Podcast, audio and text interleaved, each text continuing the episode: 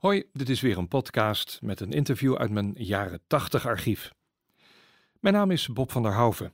Ik ben altijd gefascineerd geweest door alle mogelijkheden van de menselijke stem.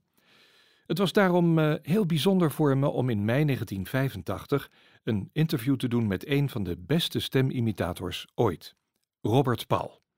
We ontmoetten elkaar in de Tafelberg in Blarikum. Robert stond op dat moment erg in de belangstelling met zijn theaterprogramma's en hij was ook regelmatig op tv te zien.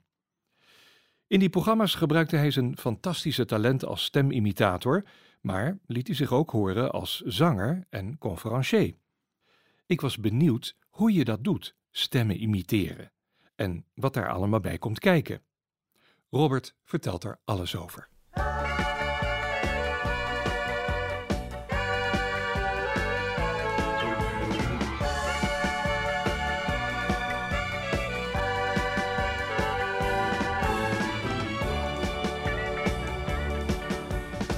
Disco's bij de vleet, elk moment een hitparade vandaag de dag. Ah, als je maar niet denkt dat het in mijn tijd anders lag. Ook toen was er al school en groeide je als kool en had je een idool. We hadden geen olijfje, maar Argentiner blijf je. Je eerste glas, de tweede klas de derde zoen. En de toppers van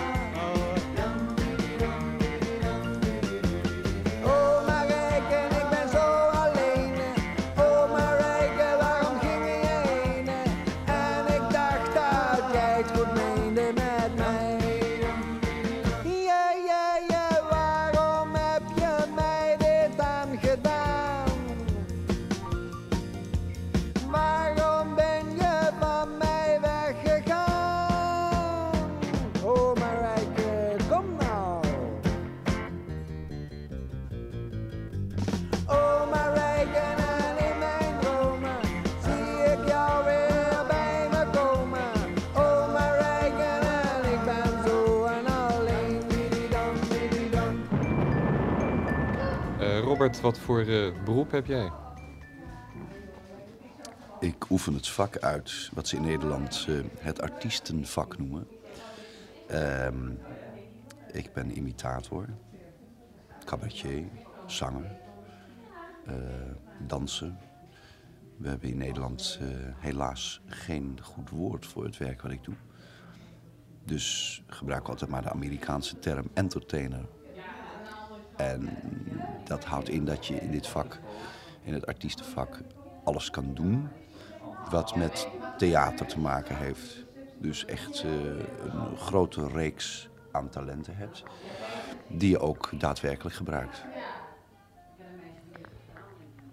Jij uh, staat in Nederland vooral bekend als imitator. Je hebt een grote vaardigheid ontwikkeld in het uh, nadoen van bekende stemmen. Want de onbekenden zijn misschien wat minder interessant. Vertel eens, uh, hoe ontdek je op een gegeven moment dat je daar aanleg voor hebt? Voor zoiets heel specifieks. Nou, ik denk dat het ontstaat net als elk talent wat iemand heeft. En ik geloof dat ieder mens inderdaad duidelijk talent heeft. Uh, alleen is dat, is dat soms latent aanwezig. En ontdekken mensen dat soms pas uh, op, op hele late leeftijd. Dat ze heel goed kunnen schilderen of zo. Als ze ineens stoppen met hun werk. Eh, talent eh, openbaart zich soms. En eh, ja, dan hangt er van af of je, dat, of je daar wat mee gaat doen. En bij mij is het als volgt gegaan. Ik imiteerde spelenderwijs. En familie, vrienden en kennissen die zeiden van... joh, daar moet je iets mee gaan doen. dat was altijd raak, dat was altijd succes. Dus zo langzamerhand ben ik er inderdaad iets mee gaan doen. Ik ben steeds meer stemmen gaan imiteren. En toen ontdekte ik dat ik dat kon. En langzamerhand ontdekte ik dat ik uh, nog allerlei andere dingen kon. Uh, die voor mij in feite uh, heel vanzelfsprekend waren. Maar toen ik naar de hand in het vak terecht kwam, via een talentenjacht, eh, ontdekte ik dat dat eigenlijk heel uniek was. Omdat niet iedereen zoveel talenten heeft eh, die hij ook kan gebruiken in dit vak. En eh, ja, ik heb het eigenlijk spelenderwijs ontdekt. Hoe oud was je toen? Nou, ik denk dat ik in een jaar of twaalf was dat ik een van mijn eerste imitaties deed. Kun jij je nou nog herinneren wie je toen imiteerde, toen je 12 was? Ja, eh, Tom Anders. Dat kan ik nu niet meer, dat is heel gek. Maar toen kon ik dat heel goed, kon heel goed imiteren. En naar de hand uh, Pipo de Clown met, uh, nou ja, de hele, de hele, het hele circus wat, daar, wat daarbij hoorde. Hè?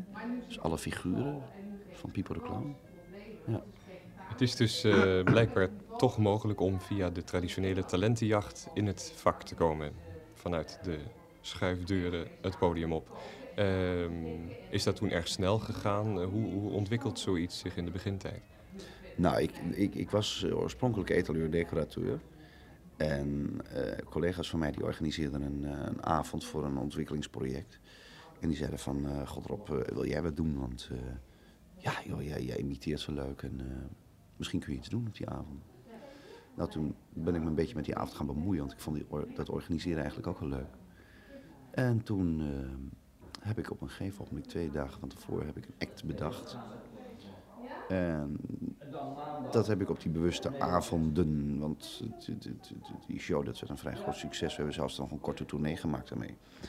Heb ik dat gedaan. En dat sloeg gigantisch in. Dat was, was schrikbarend. Daar, schrok ik van. Ik begreep, er helemaal niets van. Ik wist niet dat mensen dat zo, uh, zo ontzettend leuk vonden. Toen heb ik een tijdje niets gedaan daarna naar die show. En toen ben ik eens mee gaan doen aan een talentenjacht. In Den Haag. Dat werd georganiseerd door de, de, de Posthoorn in Den Haag. Zo'n weekblad. En uh, daar heb ik op ingeschreven. En daar was ik eigenlijk te laat mee. Toen kwam ik uh, in, in het Palladium Theater, daar werden de voorrondes gehouden. En toen kwam ik binnen en zei die man, hoe weet u? Ik zeg, ik ben Robert Paul en ik heb een imitatie-act. Nou, die man, u staat helemaal niet op mijn lijst. Ik zeg, nou, ik heb er toch echt over gebeld. Nou, zei die, zal u erbij schrijven. Na diezelfde avond won ik een voorronde. Toen heb ik nog twee of drie voorrondes gewonnen. Toen uiteindelijk die finale werd uitgezonden door de Tros vanuit het Koerhuis in Scheveningen. En uh, toen won ik die talentenjacht. Ik won gelijk een auto. Ik, ik had nog nooit een autostuur vastgehouden. Ik had nog niet eens een rijbewijs. En uh, nou, toen die uitzending op televisie was, het was niet live. Toen, uh, toen is eigenlijk meteen de dag daarna de telefoon gegaan. En die gaat nog. En dat is natuurlijk wel heel prettig na, uh, eens kijken, 14 jaar. Ja, dat is alweer 14 jaar geleden. Kun je nog herinneren wat voor act je toen deed bij die talentenjacht? Waar bestond dat uit? Mm. Ja, dat weet ik nog heel goed, want dit was de dag van gisteren. Um, het was een show opgezet rondom Luns. Luns was dus uh, uit de politiek gegaan en had zich begeven op het uh, gladde pad van de showbusiness. En was als, als soort conferencier, als presentator van, uh, van een programma. Die functie had hij. En uh, hij ontving daar verschillende bekende Nederlanders in, die hij iedere keer aankondigde. Echt als, dus eigenlijk als conferencier. En dat was het hele verhaal, dat was het, het, hele optreden. Het duurde ongeveer 20 minuten. Als je zo, als jij al zo'n 14 jaar bezig bent, waarvan een belangrijk bestanddeel dat imiteren vormde, dan heb je natuurlijk een, een groot aantal stemmen al ingestudeerd. Hè? Uh, is het nou zo dat je na verloop van tijd vergeet hoe je een stem imiteerde? Of dat je daar moeite mee hebt om dat weer terug te halen? Of zit dat voorgoed in je geheugen en kun je dat altijd weer terughalen? Ja, in principe zit het, zit het uh, in je geheugen gebakken. Dan kun je het vrij onmiddellijk weer oproepen. Alleen uh, zit je soms wel eens met de toonhoogte. Dat het, dat het of te laag is of te hoog is. En dus echt dat de klankkleur niet helemaal goed is. Nou, dan moet je pakken afluisteren. En dan heb je het eigenlijk wel weer zo te pakken. Ja.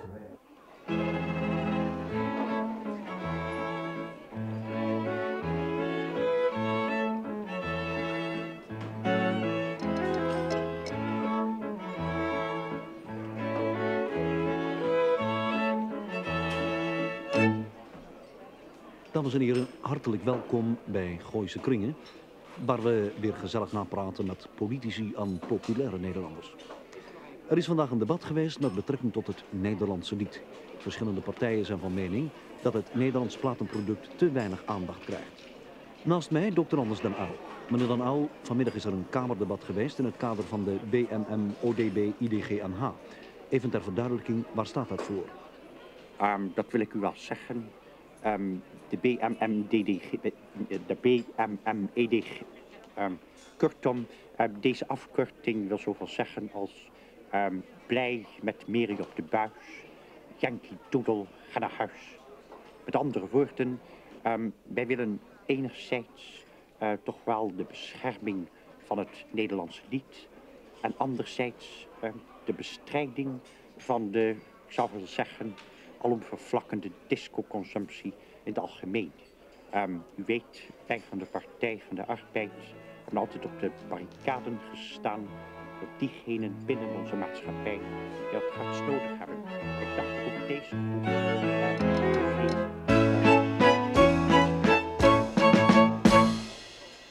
Heb je ooit meegemaakt dat je tijdens een optreden een stem nadeed en dat je zelf hoorde dat het misging, dat het niet klopte of zo, of dat het publiek de stem niet herkende of niet goed reageerde? Kortom, ben je wel eens afgegaan? Ehm, gelukkig, ik klop even af. nou, straks. gelukkig, ehm, gelukkig niet. Ik ben nog nooit echt afgegaan. Nou, eh, één keer, dat wil zeggen, dat was een televisieopname en daar was ik eigenlijk niet aan toe. Ik was er ook nog niet helemaal mee klaar. Het was nog niet goed eh gerepeteerd. En het was een show die werd uitgezonden door de AVRO.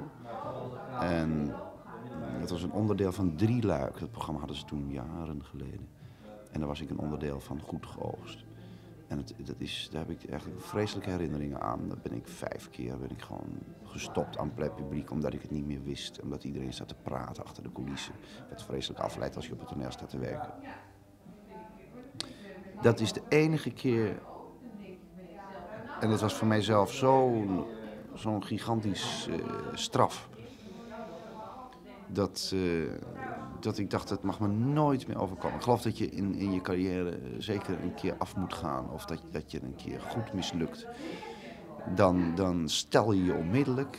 Het moet natuurlijk wel gebeuren op het moment dat eh, niet zoveel mensen er erg in hebben. Met televisie is dat natuurlijk eh, een beetje problematisch. Maar ze hebben het uiteindelijk zo geknipt dat het toch nog een hele leuke show werd. Het was dus geen, geen live-uitzending. Dat is geen live-uitzending, nee, nee, gelukkig niet. En, eh stel je voor. En eh, nou, daarna ben ik eigenlijk nooit, nooit meer afgegaan. Daar, daar, daar zorgde ik zo goed voor, ik was zo goed voorbereid, ik kwam altijd zo goed eh, beslagen ten ijs. Dat, eh, nee, ik heb, eh, ik heb nooit problemen meer gehad. Gelukkig niet. En dan gaan we nu praten met de heer Koekoek. Schuift u even bij. Uw mening graag over het Nederlands product. Dat is een heel goed product, want onze melk, boter, kaas en Ja, eieren nee, meneer zijn... Koekoek, maar daar gaat het nu niet over. Eh, nou ja, denkt u er nog maar even over na. Toch heeft eh, ook jouw stem natuurlijk zijn beperkingen. Kun je bijvoorbeeld eh vrouwenstemmen imiteren? Er zijn vrouwenstemmen die ik kan imiteren. Miri Dresselhuis, Connie Stewart. Dat zijn eh, Connie van der Bos, om een paar te noemen. Eh, dat zijn stemmen die imiteerbaar zijn. Waarom? Omdat ze eh, een bepaalde diepte hebben. Een bepaald eh, soort laag in de stem, die voor mij haalbaar is. Eh, zangstemmen, daar gaat het wat makkelijker mee dan gewone spreekstemmen omdat je dan eh houvast hebt aan een, aan een toonhoogte. En dat kun, je, dat kun je kracht meegeven. Op het moment dat je gewoon woorden moet uitspreken, dan zijn dat korte momenten. En dan is het moeilijker om die stem vast te houden. Als je lange noten hebt, is dat weer makkelijker. Dus sommige vrouwen kan ik imiteren, andere vrouwen weer niet. Dat is, eh, dat is moeilijker dan mannenstemmen. Ja. Ik zie daar eh Mary Dresselhuis. Mevrouw Dresselhuis, u hebt het zo even gehoord van de heer Dan Uil. Ja, ik heb het gehoord, ja. Hoe denkt u erover? Ja, ik weet het niet hoor, ik weet het niet. Kijk, meneer Den Uyl kan wel zeggen, blij met Mary op de buis. Yankee, Treinkie of zoiets gaat naar huis. Hè, dat kan hij wel zeggen. Maar over welke Mary hebben we het hier eigenlijk? Hè? Kijk, ik vind het best hoor, dat zo'n vrouw in zo'n vlot gesneden japon het verdriet van zich af staat te zingen. Ik vind het best. Maar er is toch ook nog zoiets als de cultuur? hè? Neem nou het echte theater. Noem ze maar op. De mandarijnenkamer en nu naar bed. Helst in Riga. Een spel zonder geld. En jezus, nee, kom ik daar nou bij? Zeg, gaan dit er nog uit? Hoe lang doe je er gemiddeld over voordat je je een stem eigen gemaakt hebt? Dat is heel verschillend. Er zijn stemmen die ik eh, binnen een week, 14 dagen heb. Maar dat komt maar zelden voor. Er zijn ook stemmen waar ik eh, jaren over doe. Bijvoorbeeld eh, de, de, de zangstem van Frank Sinatra. Nou, daar heb ik toch zeven tot acht jaar over gedaan hoor. Voordat ik in staat was om hem te kunnen imiteren. Luisteren, luisteren, luisteren. En nog eens proberen en nog eens proberen. Want mensen hebben natuurlijk een, een hele eigen, vooral Frank Sinatra, een hele eigen manier van, van timen ook. Timing is bij Sinatra heel uniek. En voordat je dat doorhebt, je moet zijn hele motoriek kennen als zanger. En dat is gewoon een studie. Dat geldt ook voor, voor spreekstemmen. Eh, als ik van acht imiteerde, of ik imiteerde een uil, dan moet ik natuurlijk toch zijn taaltuin kennen. Ik moet toch weten wat hij zegt, wat zijn woordenschat is. eh, hoe die praat wanneer die positief is, hoe die praat wanneer die negatief is. Eh, en dat, dan heeft ieder, ieder mens heeft zo zijn eigen uitdrukkingen, zijn eigen manier van spreken. Dat moet je gewoon gaan bestuderen. Meneer Van Acht, mag ik u even storen? Gaat uw gang. Zeg, wanneer krijg ik nou een beurt? Een ogenblikje, meneer Koekoek. Meneer Van Acht, ontfermt u zich ook over de Nederlandse artiest? Dat, eh, dat dacht ik wel. Dat dacht ik wel. Ik weet niet hoe ver we daarin moeten gaan, maar eh, om dicht bij huis te blijven. Zelf kom ik er niet aan toe. Maar, eh, maar Eugenie is, eh, is gek op Hollandse liedjes. En dan bij voorkeur die van Tom Jones. Oh god, nee. ehm, nee, dat kan natuurlijk niet. Ehm, nee, andere artiesten, ja, even kijken hoor. Ik dacht niet dat ik... Nee. Ja. God, wat stom, hè. Doe je dat, dat bestuderen? Eh, wat ik zo even al zei, eh, veel luisteren, luisteren, luisteren. Eh, apart de stem weer inspreken op een band. Eh, vergelijken. Ik begin in de eerste instantie met eh, meepraten. Dus zeg dat de band loopt. Je hoort een, een, een, verhaal van Den Uil, die praat. En je praat natuurlijk niet achter elkaar door. Je hebt af en toe maak je een stopje. En in die stopjes praat ik hem na. Dus hij zegt een zin van het is vandaag mooi weer. En dan herhaal ik onmiddellijk het is vandaag mooi weer op diezelfde manier. En dat blijf ik iedere keer maar weer doen. Iedere keer dat verhaal gewoon, als die praat, blijf ik dat volgen. Soms dwars door zijn eigen stem heen. Maar ik blijf hem napraten. En dan ga je dus echt zoeken naar de toonhoogte. Nou, als je weet waar, de, die toonhoogte zit, dan heb je tenminste al iets. Nou, dan ga je verder. Dan eh, moet je het ritme vinden. Dan moet je de, eh, de klank vinden. Dus de, de, de, het afronden van de stem. Maar zo zijn er nog eh, duizend andere dingen die belangrijk zijn om die stem op een gegeven ogenblik volmaakt te krijgen. Dus in feite distilleer je alle karakteristieken uit een stem. Die haal je uit elkaar, die leg je apart. En die ga je stuk voor stuk ga je die proberen eh, te imiteren. Proberen erin te brengen. Nou, als je al die onderdeeltjes hebt, dan breng je dat op een gegeven ogenblik bij elkaar. En dan krijg je, als het goed is, de stem. Wie zeker niet mag ontbreken is eh, dokter Anders P. Ik zeg geen ja en ik zeg geen nee. Ben slechts op zoek naar één wc. Toch wil ik en passant wat memoreren. Beter te vroeg dan veel te laat. Herstel het Nederlands lied in eren. Koop dus snel mijn nieuwe langspeel-grammofoonplaat. Te beluisteren op gehoorsafstand, mits uw trommelvliezen zijn goedgekeurd door de Nederlandse Vereniging van Huisvrouwen. U weet wel, de dames met de bonte schorten, de frisse rode konen, niet te verwarren met iconen. Deze horen slechts Ben je wel eens eh, aan een stem begonnen die gewoon niet gelukt is? Ja hoor. Ehm, Simon Carmichelt is tot nog toe niet gelukt. En dat is, eh, dat is heel jammer, want het vind ik een prachtige stem. Ik kan hem wel 's morgens vroeg, omdat ik dan eh, vrij krakerige stem heb, vrij droge stem. En het heeft, eh, Simon heeft dat ook. Die heeft een, dat, dat zit heel erg in die stem als hij praat. En dat, dat heb ik eigenlijk niet van mijzelf. Een vrij gladde stem. En dat kun je ook niet, eh, dat kun je dan ook niet maken. Dat is heel erg moeilijk. Dus dat is tot nog toe niet gelukt, helaas. We hebben het nu tot nu toe alleen gehad over eh, de imitatiekant van je vak. Maar zoals je in het begin van ons gesprek al vertelde, heb je naderhand andere dingen ontdekt. Ehm, wat kwam er het eerste na het imiteren? Welk ander vakgebied ben je gaan uitproberen? Ik ben, toen ik het- eenmaal in het vak zat, ben ik eh, zang, dans en spraaklessen gaan nemen. En Waar heb je dat gedaan? in eh, Amsterdam. Eh, ik ben daarmee begonnen. Die spraakles had ik nodig omdat ik een puur Amsterdammer ben. Mijn S'en en mijn zetten haalde ik door elkaar en daar is nog heel weinig verandering in gekomen. Want daar heb ik nog steeds moeite mee, maar dat is typisch Amsterdams. Ehm, mijn zanglessen heb ik genomen. En Die heb je particulier gehad? ja, ja, ja. bij wie, als ik vragen mag? Bij Elisabeth Glasstraat van Loon in Amsterdam. En die zei van, nou je hebt een uitstekende stem, je is een toets gedaan bij de... En toen zei ze van, eh, uitstekende stem, daar moet je echt wat mee doen en we gaan er heel hard aan werken. Nou, daar heb ik geweldig les gehad. Eh, ze komt eh, maandagavond, komt ze naar, eens kijken, een jaar of tien had ik er niet meer gezien. Komt ze bij me, ze is in de tachtig. Geweldig mens, enorm energiek. En ehm, toen ben ik wat met die stem gaan doen en toen merkte ik dat ik, dat ik kon zingen. De danslessen, eigenlijk precies hetzelfde verhaal. Ik ging eh, een dansauditie doen. En eh, nou, toen zijn we eigenlijk meteen begonnen. Toen zei ze van, eh, jij, moet, moet gewoon gaan dansen, want dat, dat kan je, je kan goed bewegen. En eh, toen ben ik ook dat gaan doen, dat heb ik ook een paar jaar gedaan.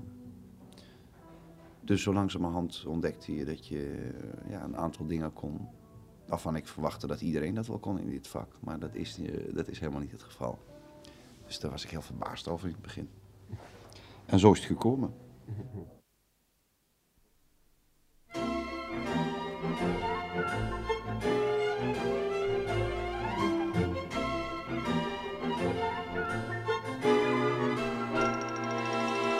Alles loopt verkeerd, maar het is geen schande. Dit is het festival der misverstanden. Iedereen praat wartaal en constant langs elkaar.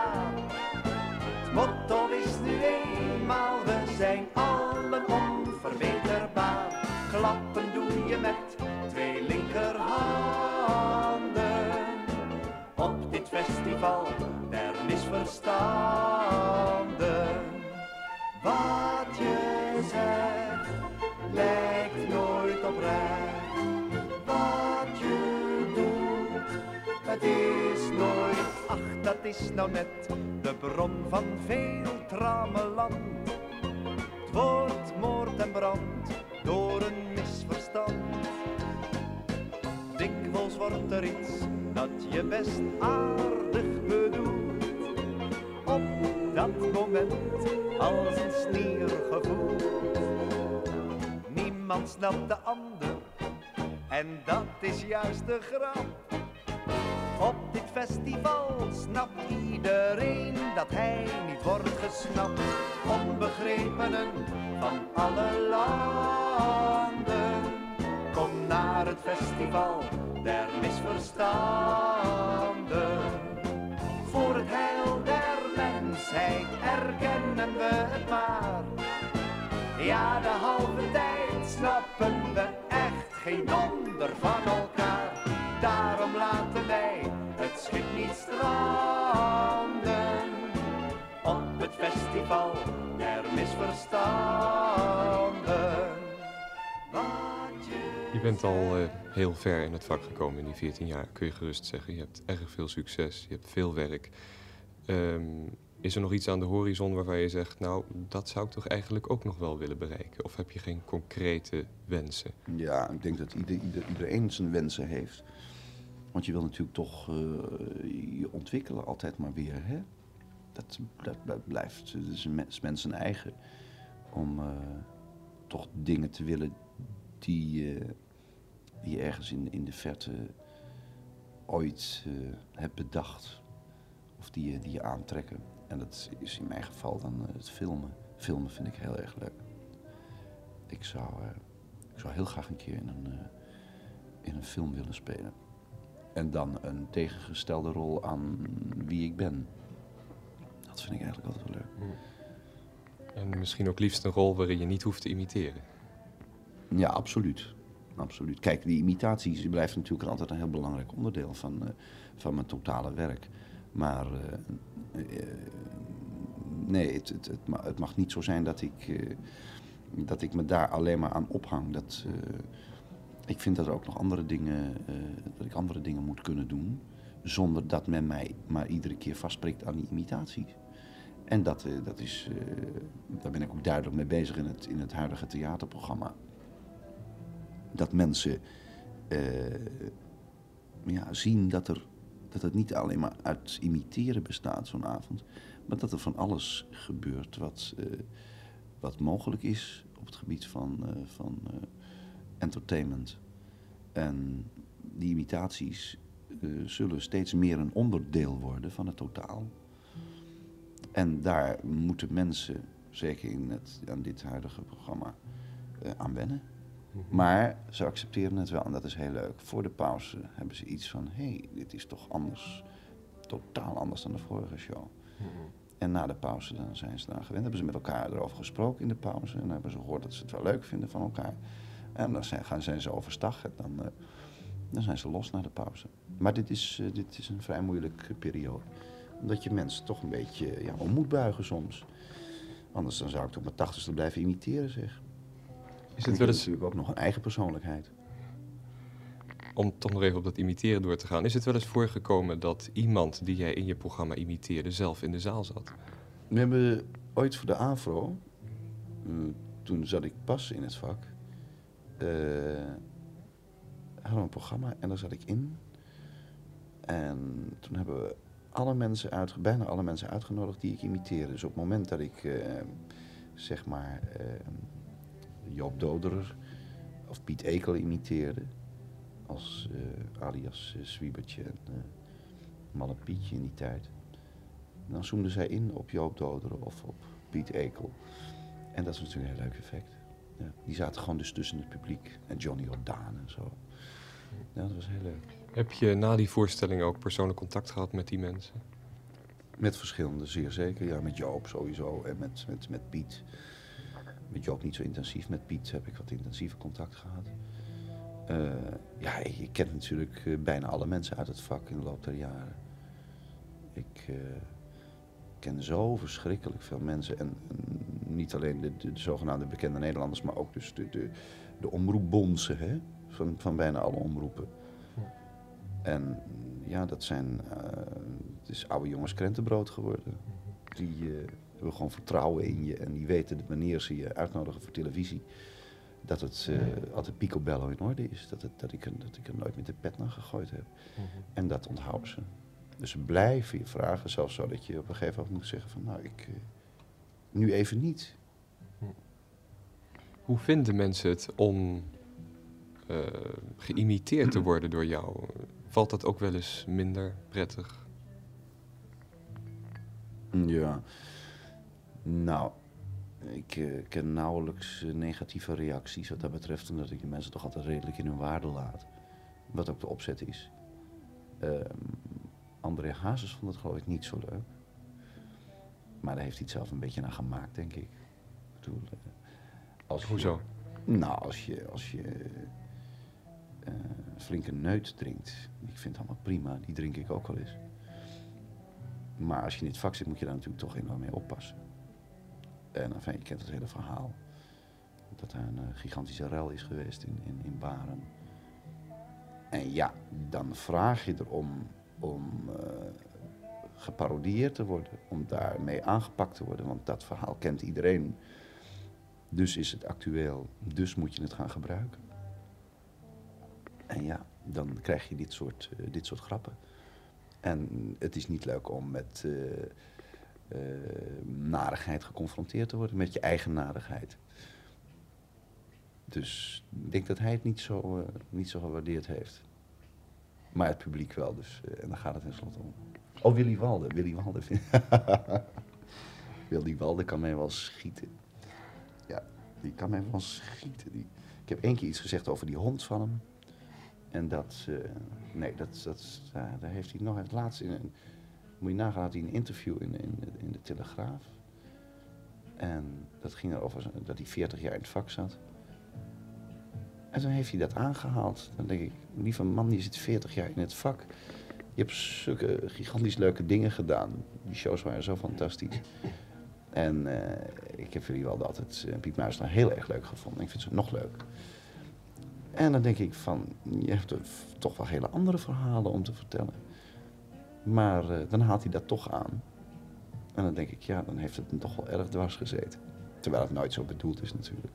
Maar goed, eh, dat kun je nooit voor zijn. Eh, als mensen zich gekwetst voelen, dan, ja, dan is dat jammer. Maar ik kan er niks aan doen. Ik probeer toch altijd zo mild mogelijk te zijn. En dat, ja, het gaat ook wel eens fout. Nou ja, goed. Sommige mensen zijn erg gevoelig voor kritiek of eh, vermeende kritiek misschien. Ja, maar het wonderlijke is dat ze zelf eh, wel altijd eh, de draad of de draak steken met, met Jan Alleman. Parodiëren en, en grappen erover maken. Maar zodra ze zelf aan bod komen, dan wordt het precair. Dan vinden ze het minder leuk. En dat vind ik dan niet zo sportief. Ben je ook een artiest die fanmail krijgt? Ja, en vrij veel. En ik heb niet zoveel tijd om dat te beantwoorden. Dus doet een eh, goede vriendin van mij dat. En dan spreken we de fanmail door. En dan geeft zij daar een eh, reactie op. Althans, zij, zij, zij typt het uit. Nou, schrijft hij dat, schrijft hij dat, schrijft hij dat. En eh, dat regelt zij. En dat is heel leuk om fanmail te krijgen. Want mensen geven zich totaal in brieven. Dat is, dat is heel erg leuk. Huwelijksaanzoeken, vermoedelijk. Nee hoor. Nee, dat is, eh, nee, valt eigenlijk een beetje tegen. nee, onzin. Eh, het zijn eh, over het algemeen meisjes van een jaar of 14, 15 die schrijven. Ook al wat oudere mensen. En ja, die hebben wat algemene vragen. En, of willen gewoon corresponderen. En nou heb ik daar natuurlijk niet zoveel tijd voor. Maar die schrijven dan met, eh, met regelmaat. En die krijgen natuurlijk wel altijd bericht terug. Ik vind het wel leuk. Je noemde zo even je André Hazes act. Is dat eh, nog een item in je, in je huidige programma? Ja. ja. Het, eh, het hele Van Oekel gebeuren zit daar natuurlijk nog in. Want er is natuurlijk waanzin om dat weg te laten. Die plaat die is wel flink gedraaid en is een grote hit geweest. Maar eh, mensen vinden het leuk om het nog eens live bevestigd te krijgen. En om eh, de overtuiging eh, te krijgen van dat het live gezongen is. Dat het, dat het echt, dat het, dat het niet getruckeerd is in de studio. Want ze zeggen, ja, in een platenstudio kun je er van alles mee uithalen. Dat is niet helemaal waar. Als iets niet goed is in de kern, dan kun je er weinig of niets mee doen. Dus er moet zeker een, eh, een bepaalde basis zijn. Maar in het theater eh, wordt eh, de waarheid bevestigd. Het programma waar we het nu over hebben, dat draait nog steeds. Ja, we draaien tot half mei. Dan stoppen we en dan gaan we in september gaan we weer door. Dus dan gaan we nog een seizoen eh, draaien met het programma. Ja, ik vind dat je twee seizoenen moet kunnen draaien met een theaterprogramma. Het is bijna ondoenlijk om elk eh, seizoen een nieuw eh, theaterprogramma te schrijven. Het is, eh, het is gigantisch moeilijk om twee uur humor te schrijven. Dat is veel hoor. Jij doet dat ook helemaal alleen. Nee, nee, nee. Deze show is geschreven in zeer nauwe samenwerking met Wim Hogenkamp. En ik kende Wim al, want die heeft voor mij, voor mijn LP, verschillende stukken geschreven. En die samenwerking was heel erg leuk, heel spontaan. En ik dacht, ja, Wim is een heel ander figuur dan ik. Is veel agressiever in zijn manier van werken dan ik. En die combinatie leek me wel aardig, omdat ik dat wat af kon zwakken. Terwijl hij toch hele goede teksten schreef. Die ik dan ook weer aan kon vullen met mijn interpretatie. Dus die, die, die combinatie leek me wel ideaal. Kijk, als ik iemand vind die eh, gelijkgezind is aan mij, eh, karakteristiek, dan eh, is er creatief niks te beleven. Hè? Dus als je, zodra je iemand die in feite tegenovergestelde is van eh, als je daarmee gaat werken, dan gebeurt er iets creatiefs. En dat is in dit programma ook gebeurd. Hij heeft het bijna allemaal geschreven. Ik heb natuurlijk zelf ook stukken geschreven. En we hebben dat zeer nauw doorgesproken iedere keer. Maar hij is in feite de man die het op papier heeft gezet. Hoe heet dit programma? Dit programma heet Zo Gepiept en dat heeft te maken met de computer. De computer is in feite de rode draad. En eh, zeker voor de pauze dan kom ik iedere keer terug op de computer. En de mogelijkheden en onmogelijkheden ervan op een relativerende manier. En na de pauze gaat het hoofdzakelijk eh, over de toekomst. En dat, eh, dat is vrij actueel natuurlijk.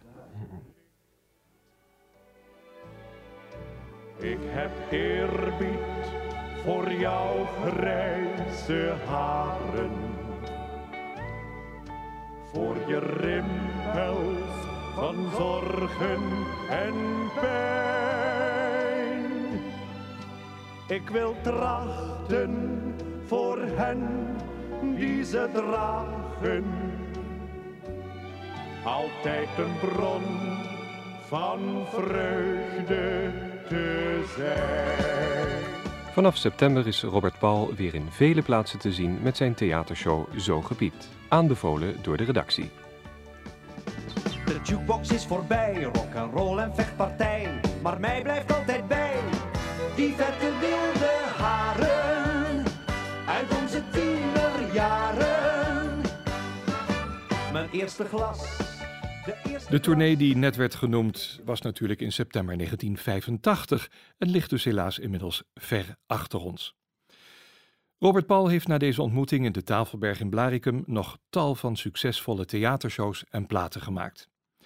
Op zijn website robertpaul.nl, die eh, uit één overzichtelijke pagina bestaat, staat onderaan het lijstje met wapenfeiten deze tekst. September 2003. Robert stopt met de Frank Wentink Dinnershow.